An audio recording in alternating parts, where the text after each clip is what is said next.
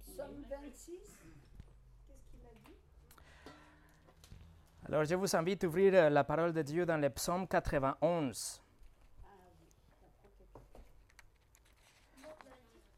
Le psaume 91.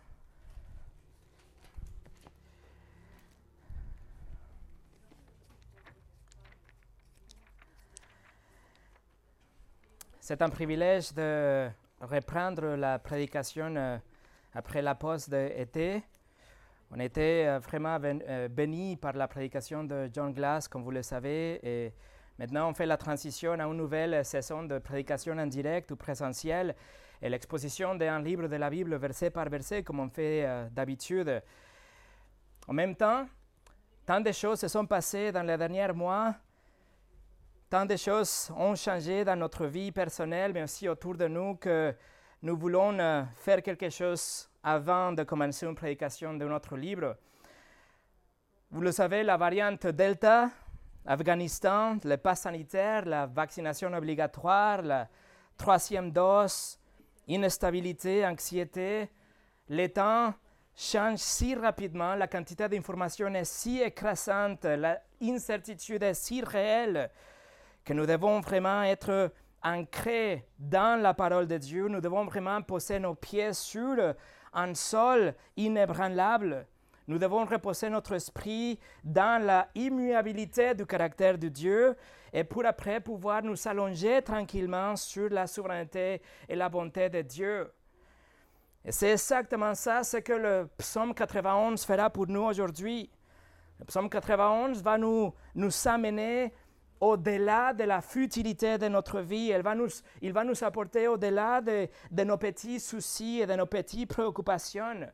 Le psaume 91 nous fera voler très haut vers la fidélité de Dieu pour après, après nous faire atterrir sur le bras d'un Père qui nous aime.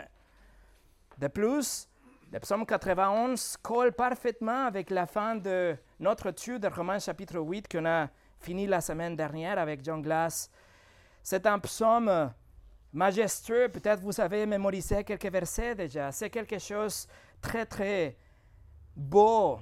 Campbell Morgan, un, évangéliste et enseignant de la Bible vers la fin des années 1800, il a dit que le psaume 91 est un, des plus grandes possessions des saints. Siméon Marotte de Muis, un hébraïste et commentateur de la Bible euh, au XVIIe siècle, il a dit le psaume 91 est une œuvre unique en son genre qui ne soit jamais parue. Il est impossible d'imaginer quelque chose de plus solide, de plus beau, de plus profond ou de plus orné. Charles Spurgeon, le prince des prédicateurs, il a dit par rapport au psaume 91, il a dit De toute la collection de psaumes, il n'y a pas de psaume plus réconfortant son ton y est élevé et maintenu tout au long. La foi y est optimale et il est exprimé avec noblesse. Personnellement, le psaume 91 m'a aidé beaucoup dans les derniers mois. Le psaume 91, c'est quelque chose que j'ai même collé juste là, à côté de mon ordinateur, pour pouvoir me rappeler chaque jour. Et je suis sûr que c'est quelque chose qu'on a besoin, nous tous, en tant qu'une congrégation. Et c'est pour cela qu'aujourd'hui, et le dimanche prochain, nous allons examiner ces chefs-d'œuvre. Je suis sûr que le psaume 91 va préparer notre cœur non seulement pour une nouvelle saison en tant qu'une congrégation, mais aussi va nous habiliter pour faire face à tout ce que les prochaines semaines, les prochains mois, les prochaines années vont amener à notre porte. Voilà ce qu'on va voir aujourd'hui. Mais avant de commencer, on va prier. Seigneur, je te remercie pour le psaume 91. Je te remercie pour ta parole. Mais aujourd'hui, que nous souffrons cette psaume, Seigneur, c'est ma prière que tu nous parles, que tu nous aides à, comprendre et saisir vraiment ce que tu veux qu'on qu arrive à comprendre.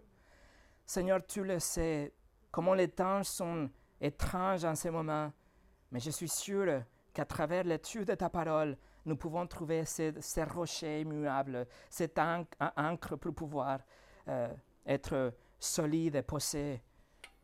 Seigneur, je te demande de bénir la prédication de ta parole, s'il te plaît. Au nom de Jésus. Amen. Le titre de ce message est À l'ombre du Tout-Puissant, première partie. Et nous allons commencer pour lire le psaume 91. Et notre sujet d'étude aujourd'hui sera le verset 1 jusqu'au 6.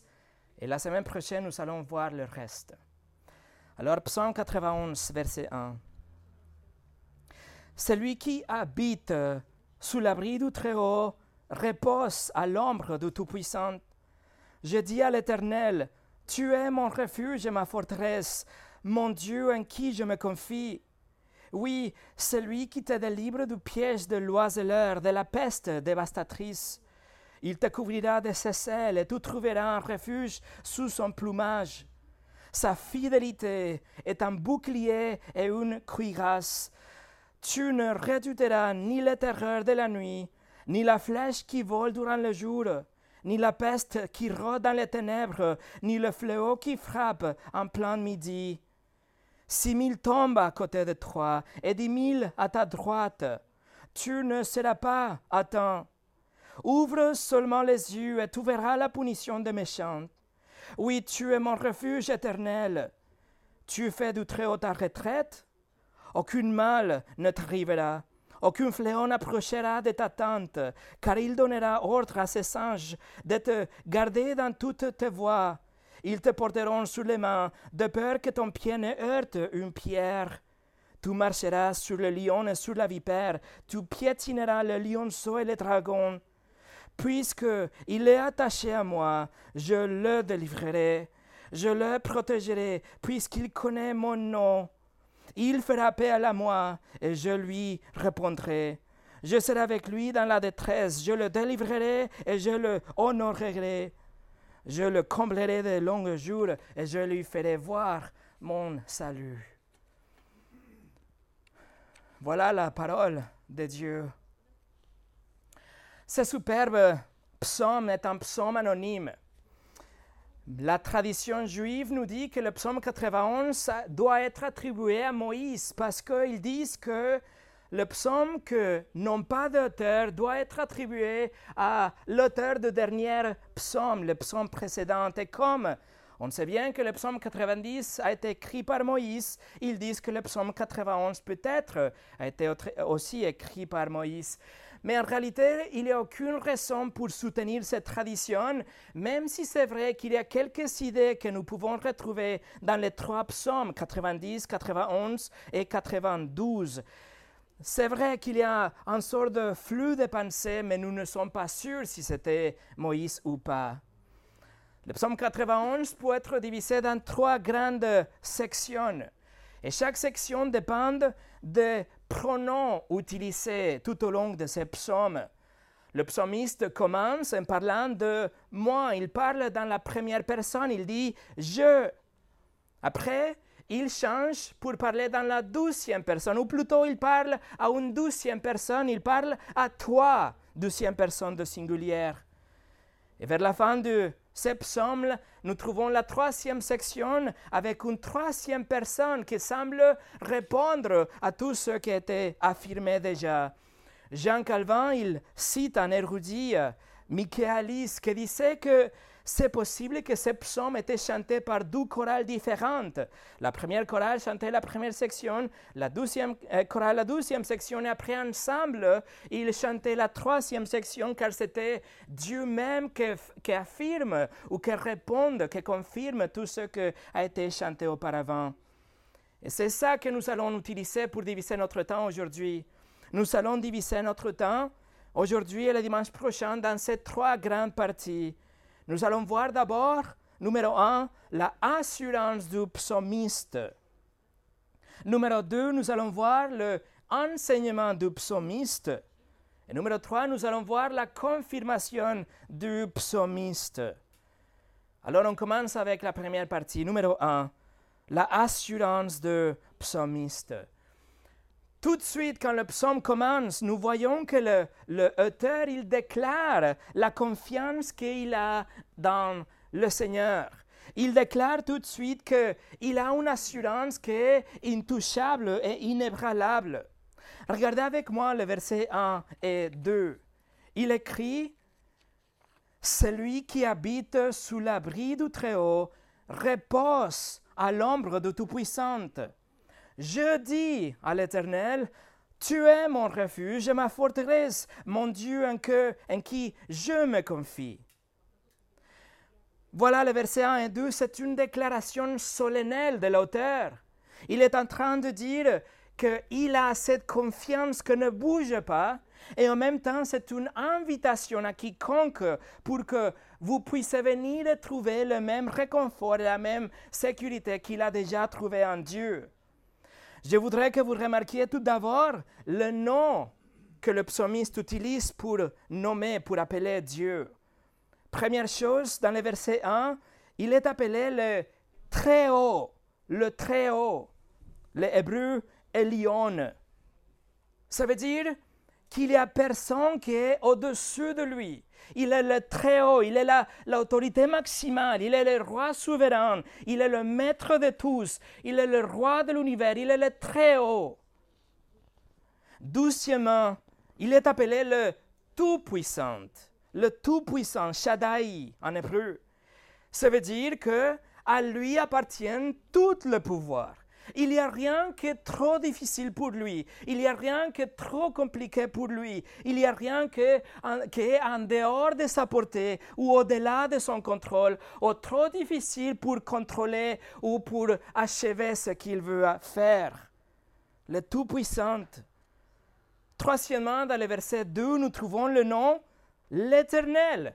Et vous le savez, chaque fois que vous voyez dans votre Bible en français l'Éternel, derrière nous trouvons le nom de Dieu, le nom qu'il a révélé à Moïse, Yahweh.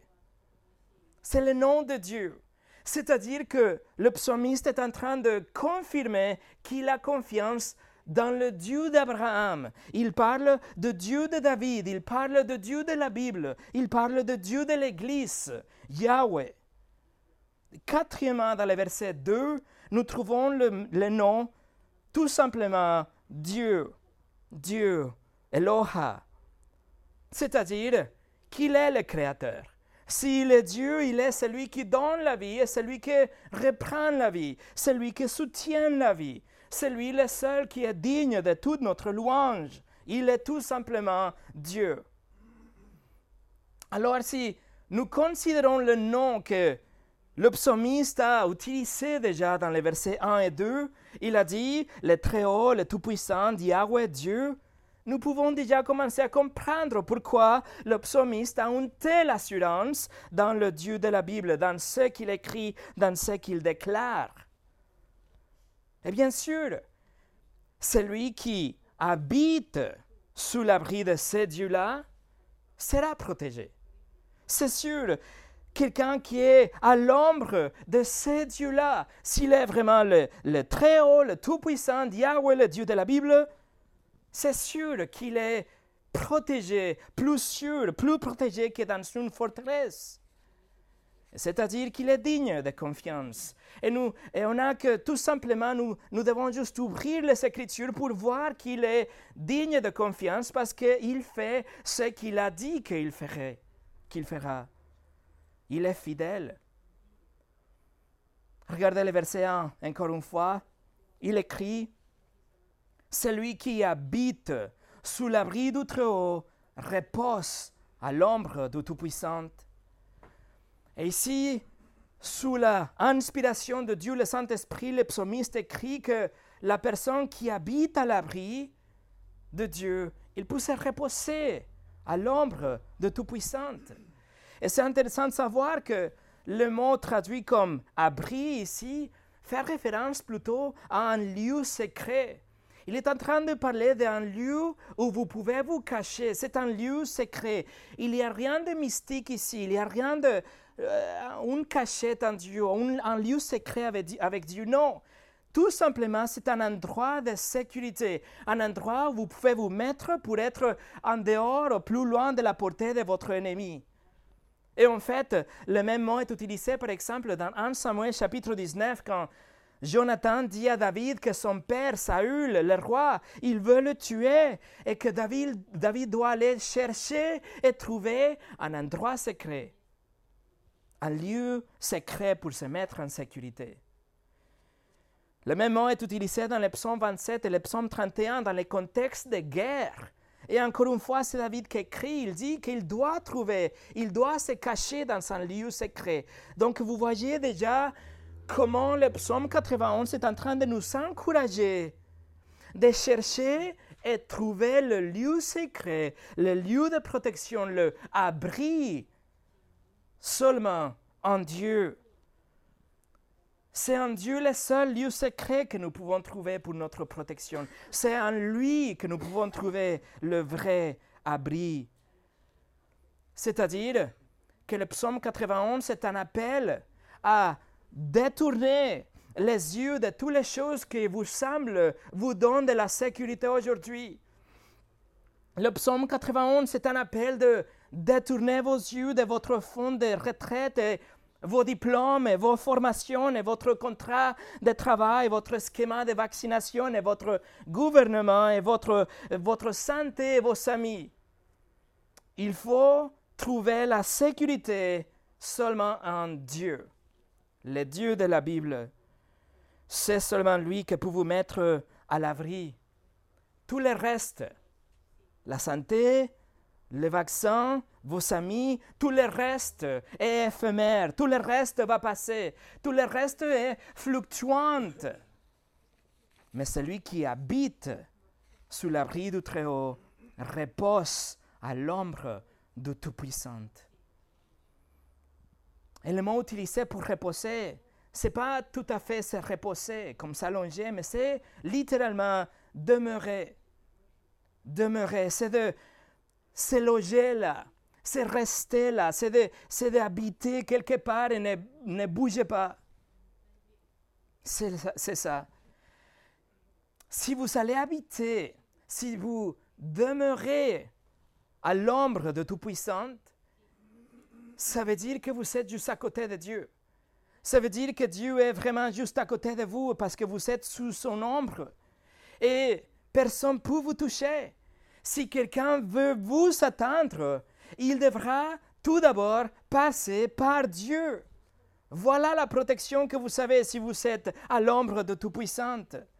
Et le psalmiste le sait bien, il le sait à partir de sa propre expérience. Il en est persuadé. Il déclare avec assurance le verset 2. Regardez, c'est pour ça il dit, verset 2, Je dis à l'Éternel, tu es mon refuge, tu es ma forteresse, mon Dieu en qui je me confie. Mes amis, ne ratez pas ça. Il faut voir l'assurance du psalmiste même si la température augmente, même si vous avez l'impression d'être contre le mur déjà, quand l'eau monte, quand vous êtes fatigué de vous euh, rester à flotte, c'est là que vous pouvez aussi dire avec toute sécurité, je te confie ma vie. C'est en toi que je me confie, tu es mon refuge et tu es ma forteresse. Non seulement, écoutez, non seulement il est mon refuge, et le refuge c'est déjà pas mal. Le mot utilisé par refuge ici, c'est une cachette à l'extérieur. C'est quelque part pour vous protéger de la pluie, par exemple. Non seulement tu es mon refuge, non seulement tu es ma forteresse, qu'ici c'est plutôt un bastion sur une, montagne, quelque chose d'impénétrable, mais aussi, tenez-vous bien, comme dit John Glass, mais aussi, tu es mon Dieu. Tu n'es pas seulement un abri, tu n'es pas seulement une forteresse, mais tu es mon Dieu. Je t'appartiens. Tu te soucies de moi, tu me diriges, tu me protèges, tu es celui en qui je peux placer ma confiance. Tu es mon Dieu. Attention. En disant que Dieu est mon refuge, en disant que Dieu est ma forteresse, le psalmiste est en train de reconnaître qu'il y aura de la pluie, il y aura des ennemis, mais Dieu est toujours le endroit, le bastion, la forteresse où je peux me cacher. C'est en lui que nous pouvons faire confiance. Il est le Dieu de la Bible, et non seulement il est le Dieu de la Bible, mais il est mon Dieu. Il est mon Dieu. Mes amis, sachez que c'est seulement en Dieu que nous pouvons trouver une vraie sécurité. C'est seulement en lui que nous pouvons trouver une vraie paix. Ma sécurité se trouve en Dieu lui-même, en Dieu le Tout-Puissant, le Très-Haut. Nous devons savoir que son caractère ne change jamais. Nous devons savoir que nous pouvons lui faire confiance. Il est fidèle et on a sa parole pour nous montrer qu'il a fait ce qu'il a promis qu'il ferait. D'ailleurs, avant la pause d'été, nous avons étudié à profondeur les attributs de Dieu et nous avons passé 21 heures ensemble. Il y a 21 messages disponibles sur le site si vous voulez le réviser après en français et en russe aussi. Voilà la assurance du, du, psalmiste. Bien sûr que nous pouvons avoir la même assurance, mais pour avoir la même assurance, nous devons connaître le caractère de Dieu. Numéro 2. L'enseignement du psalmiste. L'enseignement du psalmiste. La deuxième grande section de ce psaume va du verset 3 jusqu'au verset 13. Nous allons voir que la moitié aujourd'hui. Et dans cette section, le psalmiste veut que nous, que nous comprenions, qu'il il veut nous apprendre, il veut partager avec nous comment il a trouvé l'assurance qu'il a trouvée dans les versets 1 et 2. Comment est-ce qu'il peut affirmer ce qu'il a affirmé dans les versets 2. Et il va nous partager avec des métaphores, il va nous, nous raconter, il va nous illustrer des situations de la vie pour pouvoir faire confiance en Dieu aussi. Et d'ailleurs, tous les versets ici, j'ai déjà dit, ils sont dans la douzième personne de singulier, donc il veut vraiment parler individuellement. Ce n'était pas quelque chose pour lire et pour appliquer à tout le monde, mais c'est quelque chose pour appliquer à chacun de nous. Et la vérité, c'est que peu importe ce que nous ressentions, peu importe ce que nous allons voir autour de nous, peu importe ce que le gouvernement ou, notre lieu de travail, etc., amènera vers nous. La vérité, c'est que nous pouvons toujours faire confiance en Dieu. Nous pouvons le confier notre vie. Nous pouvons espérer qu'il déploie sa souveraineté. Nous pouvons être disponibles et dire que peu importe ce que sa providence amène, nous allons continuer à faire confiance en lui.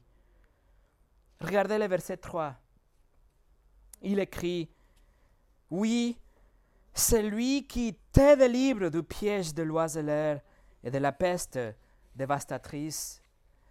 Dieu te protège, Dieu vous protège du, du trappeur, du chasseur.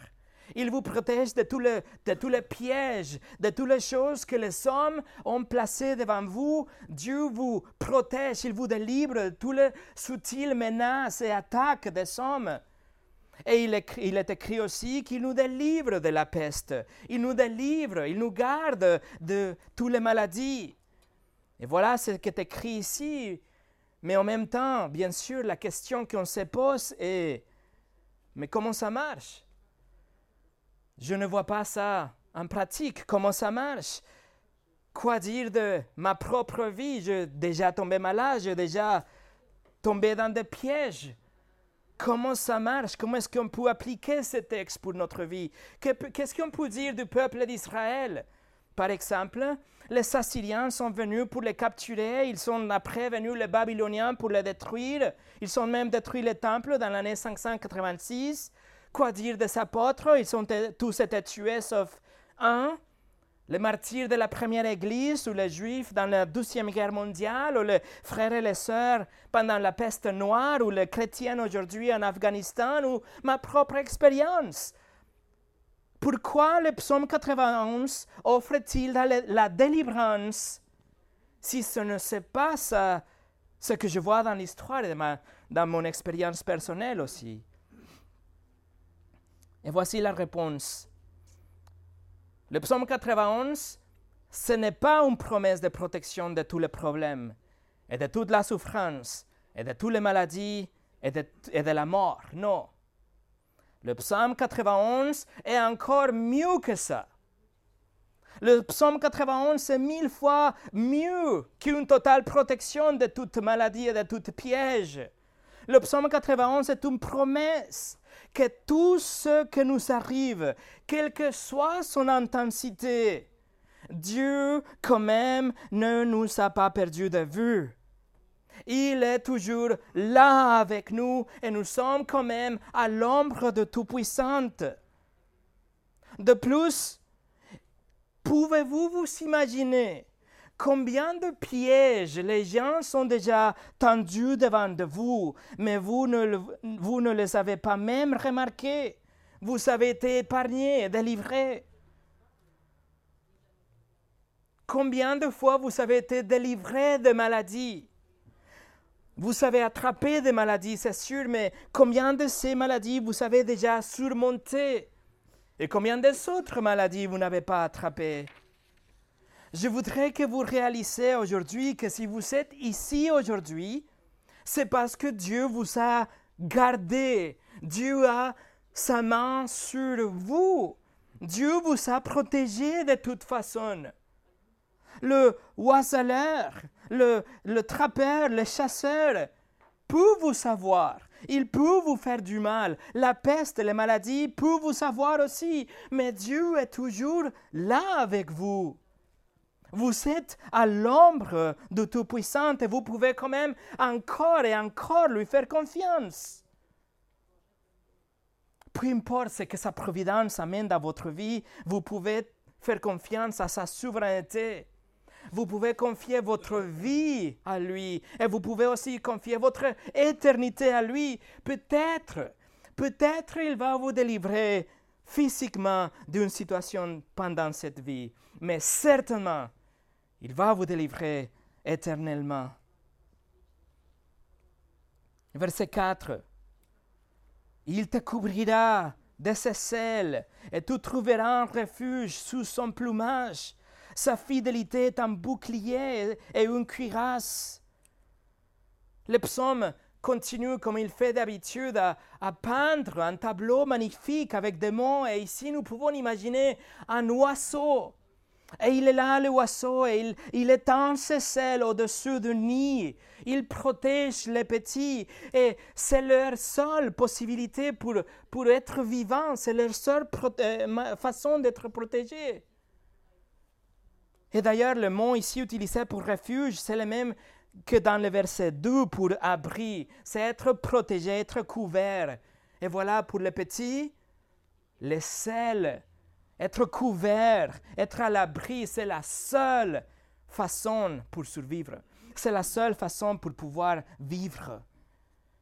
Voilà, il s'agit d'un amour maternel. Il s'agit d'un- d'une protection paternelle. Il s'agit, d'une une couverture totale. Vous êtes entouré. C'est une attention particulière.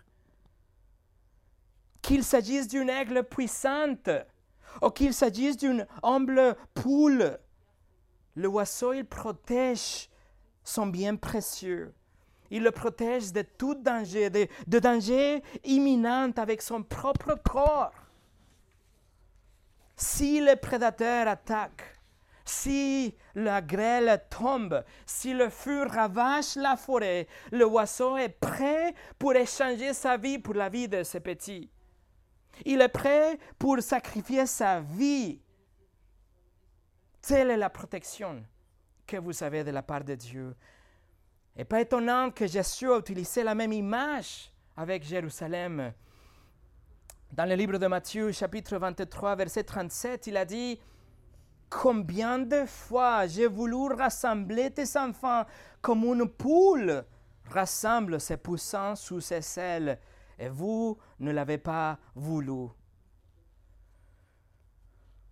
Le Seigneur Jésus-Christ, il a ouvert ses ailes pour ainsi dire, et il a ouvert ses ailes pour blinder et protéger à tous ceux qui viennent à lui, pour le protéger de la colère de Dieu, parce que tous ceux qui ne sont pas rassemblés sous ses ailes, tous ceux qui sont à l'extérieur, ils vont souffrir de la justice et la condamnation à cause de leurs propres péchés. Mais la bonne nouvelle, c'est que les ailes de Jésus sont toujours ouvertes aujourd'hui. Ouvertes aujourd'hui et l'invitation est toujours valide. Venez à Jésus-Christ aujourd'hui en vous repentant de vos péchés et en plaçant votre confiance en lui seul, et il va vous sauver, il va vous donner la vie éternelle. Pourquoi? Parce qu'il a satisfait la justice de Dieu. Comment? Avec sa vie parfaite, avec sa mort sacrificielle et sa résurrection victorieuse. Mais il faut venir. Il faut se humilier il faut reconnaître qu'on n'a aucune protection à nous-mêmes pour plaire Dieu, pour faire face à Dieu. Êtes-vous disposé à être rassemblés? Êtes-vous disposé à, à venir et trouver la seule sécurité en Dieu? Votre religiosité et vos traditions et vos bonnes œuvres vos pèlerinages, vos icônes, vos prières, aucune de ces choses ne peut vous protéger de la colère de Dieu. La justice de Dieu va s'assurer que vous allez payer pour vos péchés, pour vos mensonges, pour votre convoitise, votre idolâtrie, votre blasphème, et soit vous payez en enfer pour l'éternité, ou vous croyez que Jésus a déjà payé pour vous et vous venez sous sa protection. Alors venez, venez à Jésus aujourd'hui et trouver le refuge sous ses ailes. Comment? Avec la repentance et en plaçant votre foi en lui seul. Pas Jésus plus quelque chose, Jésus seul. Et vous avez la promesse, et Dieu est fidèle, qu'il va vous sauver. Regardez la deuxième partie du verset 4. La deuxième partie du verset 4 est tellement merveilleuse. Je vous encourage à la mémoriser, l'écrire dans votre cœur, faire quelque chose. Mais regardez, deuxième partie du verset 4. Sa fidélité est un bouclier et une cuirasse. Sa fidélité. Dieu est fidèle. Il accomplit toujours ce qu'il a prévu. Peu importe ce qui vient à votre vie, peu importe ce que vous arrive, ça a été déjà approuvé par Dieu. Rien ne vous arrivera en dehors de son plan. Rien n'était pas prévu pour Dieu. Il a tout fait pour que vous soyez ici aujourd'hui. Il est fidèle. Et s'il est fidèle, alors il est digne de notre confiance. Et le psalmiste nous dit que sa fidélité est un bouclier. Sa fidélité est un bouclier mais l'hébreu derrière bouclier fait référence à un long bouclier. Le bouclier que vous voyez dans le film, qui vous protège de la tête jusqu'aux pieds, le grand bouclier, c'est une protection totale. Vous pouvez compter sur sa fidélité. Mais aussi, sa fidélité, nous le dit, c'est une cuirasse. Littéralement, fait référence à, à ce petit bouclier rond le petit bouclier qu'il utilise pour, pour, euh, pour, dans les combats. C'est-à-dire que vous êtes bien protégé avec un long bouclier, mais en même temps, en même temps vous avez le petit bouclier pour euh, agir à l'offensive, pour reculer à la défensive. Fin de compte, vous êtes vraiment protégé. La fidélité vous protège. Et c'est rien à voir avec vous d'ailleurs.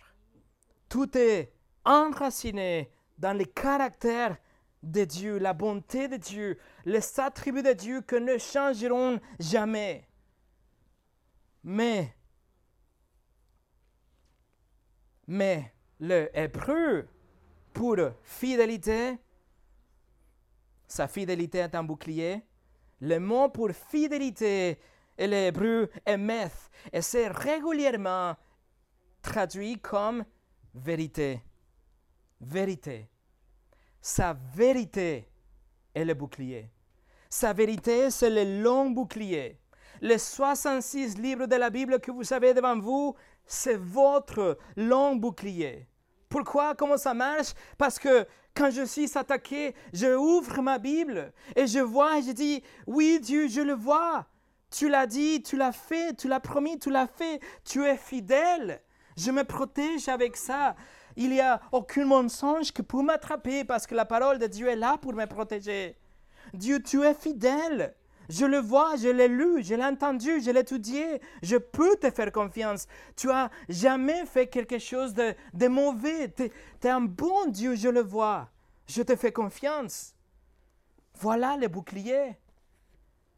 Vous êtes attaqué par la culpabilité et vous êtes attaqué par la solitude et le découragement et vous, vous doutez de votre salut et, vous êtes tenté et vous êtes confus et vous, vous êtes secoué pour des épreuves. Vous êtes fatigué de votre péché. Vous luttez avec des, des mauvaises habitudes, de la colère, etc. Sa vérité, sa vérité est le bouclier qui peut vous protéger. Il ne faut pas chercher ailleurs, mes amis. C'est le livre devant vous. Saisissez votre bouclier. Utilisez le bouclier, chérissez le bouclier, parce que rien d'autre ne peut vous donner la paix que ce bouclier, la protection que ce bouclier peut vous donner. Ça, c'est la vérité de Dieu.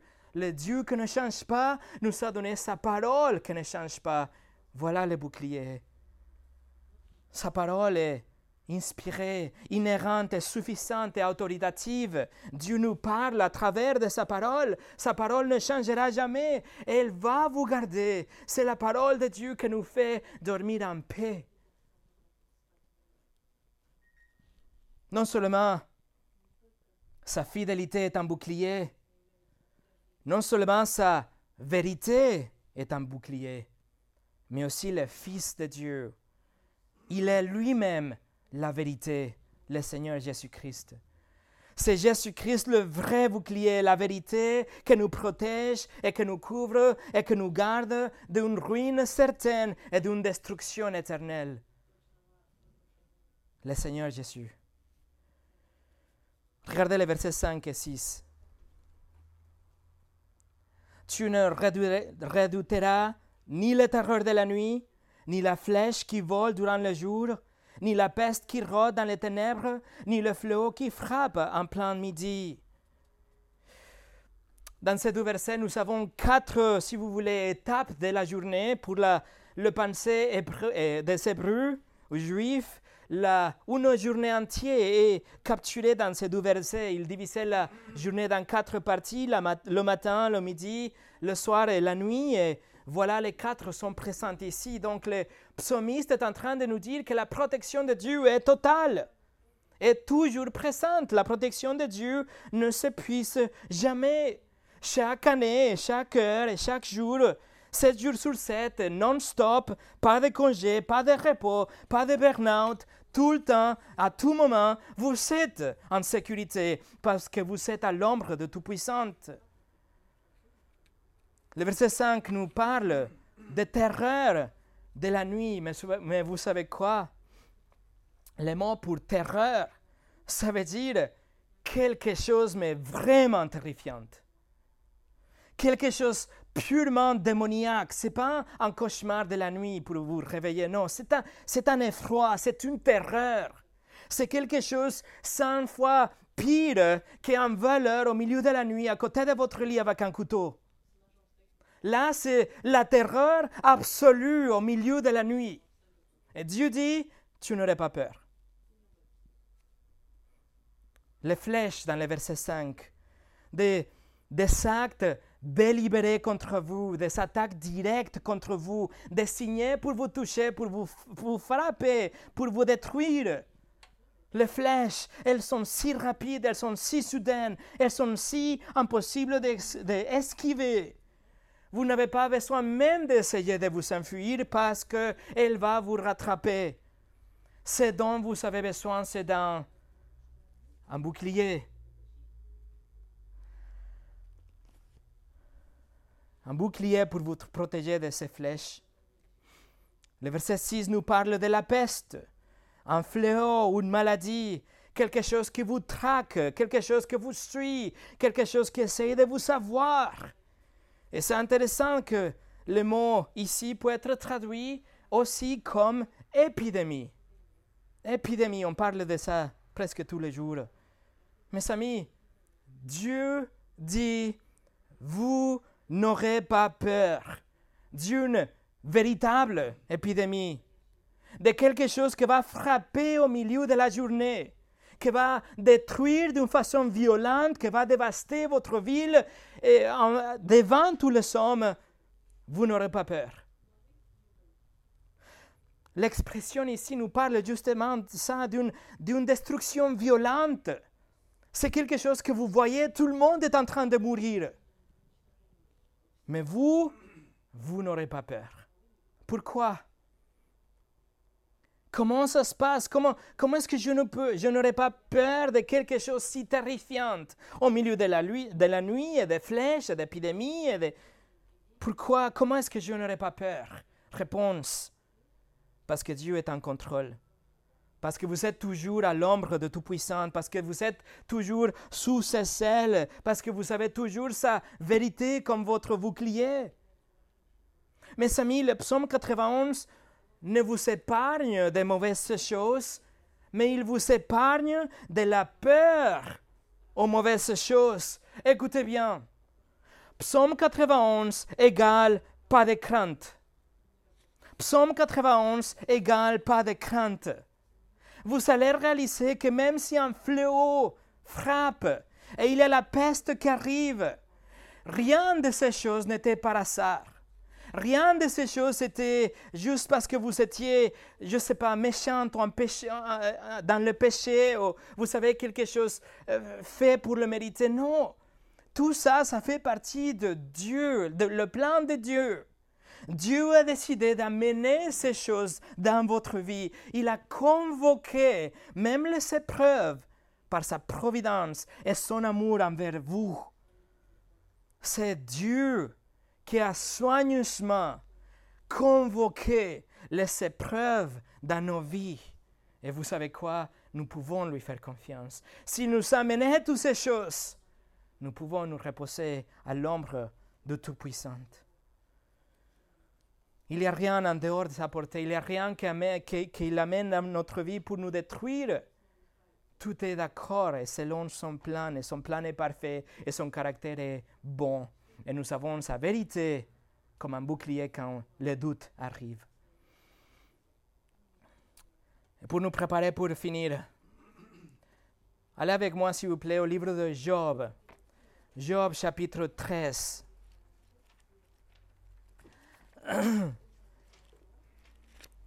le livre de Job chapitre 13. Je voudrais vous montrer à quoi ça ressemble vivre à l'ombre de Tout-Puissant. Quand on vit à l'ombre de Tout-Puissant, nous ne sommes pas résistants au feu, nous ne sommes pas coupe-feu.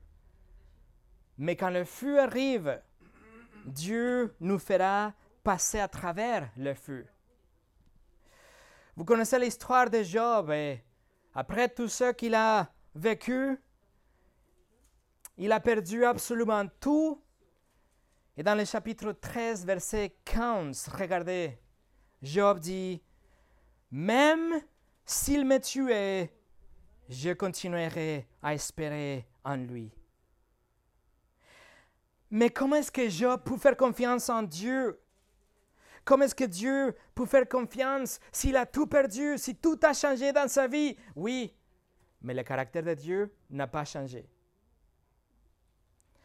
Dieu est toujours bon, il est toujours sage, il est toujours souverain, il est toujours fidèle, il est toujours omnipotent, il est toujours un refuge, il est toujours saint, comme on vient de chanter, il est toujours omniscient, il est toujours amour. Et quoi qu'il arrive, je lui ferai confiance. Job dit, même s'il me tuait, je continuerai à espérer en lui. Et en fait, ce que Job est en train de répondre ici, même s'il ne le savait pas, il est en train de répondre au défi du diable, ce que le diable a posé comme question à Dieu. Regardez le chapitre 1. Job chapitre 1, verset 9 à 11.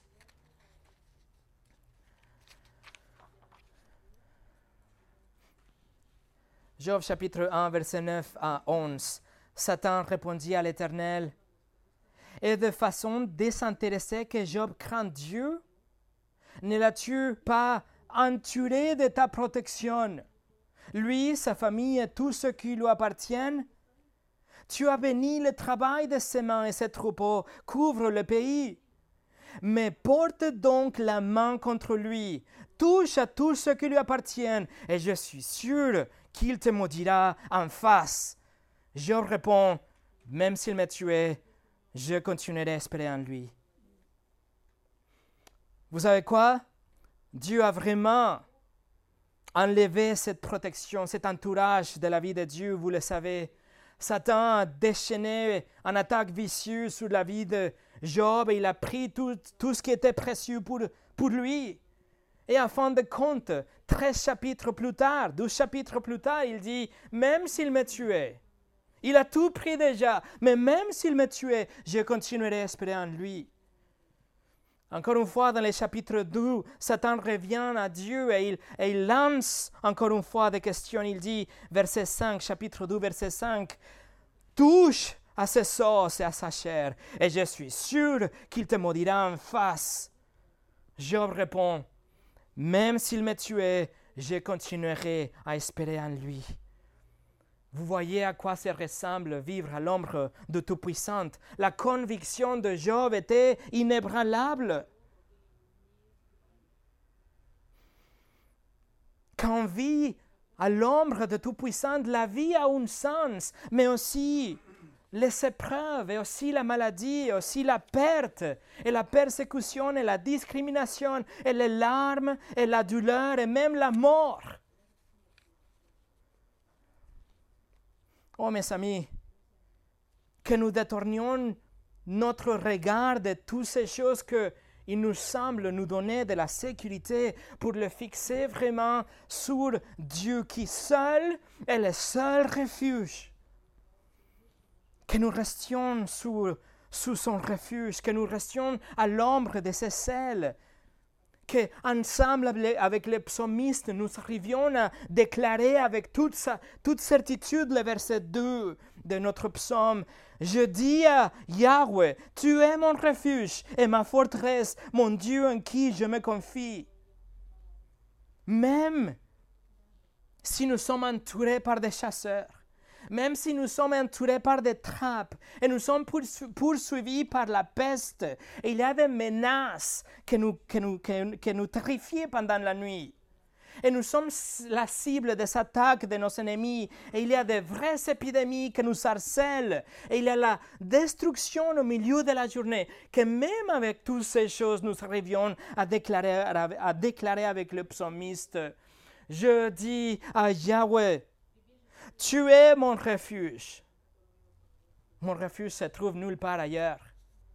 Tu es ma forteresse. Ma forteresse se trouve nulle part ailleurs. Mon Dieu en qui je me confie. Prions ensemble.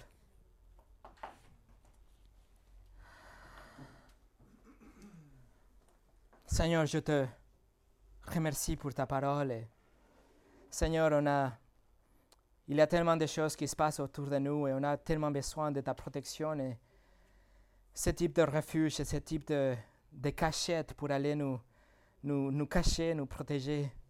Seigneur, nous ne voulons pas aller ailleurs, nous ne voulons pas chercher ailleurs. Nous savons que c'est seulement toi le vrai refuge, la même, la vraie forteresse. Et je t'en supplie, Seigneur, que après cette étude, nous puissions recalibrer notre confiance et notre vie pour vraiment nous cacher, nous réfugier et être à l'ombre de Tout-Puissant. Seigneur, aide-nous à trouver dans nos cœurs des idoles et des choses que nous semblent nous donner de la protection pour pouvoir venir à toi et nous cacher à 100% à l'ombre de ta présence, de ta parole. Et Seigneur, je te demande pour tous ceux qui ne connaissent pas Jésus, qu'ils trouvent en lui la vraie protection de la protection de ces jugements qui viendra. Seigneur, on sait qu'il a pris la colère, qu'il a pris notre péché, qu'il est mort et qu'il a ressuscité pour nos péchés. Et aujourd'hui, cette invitation est toujours ouverte. Seigneur, je t'en supplie qu'il y aura des gens qui trouvent la vraie repentance et qu'ils trouvent la vraie foi en Christ seul. Merci pour ta parole. Change-nous, Seigneur. Encourage-nous. Gloire à toi. Au nom de Jésus. Amen.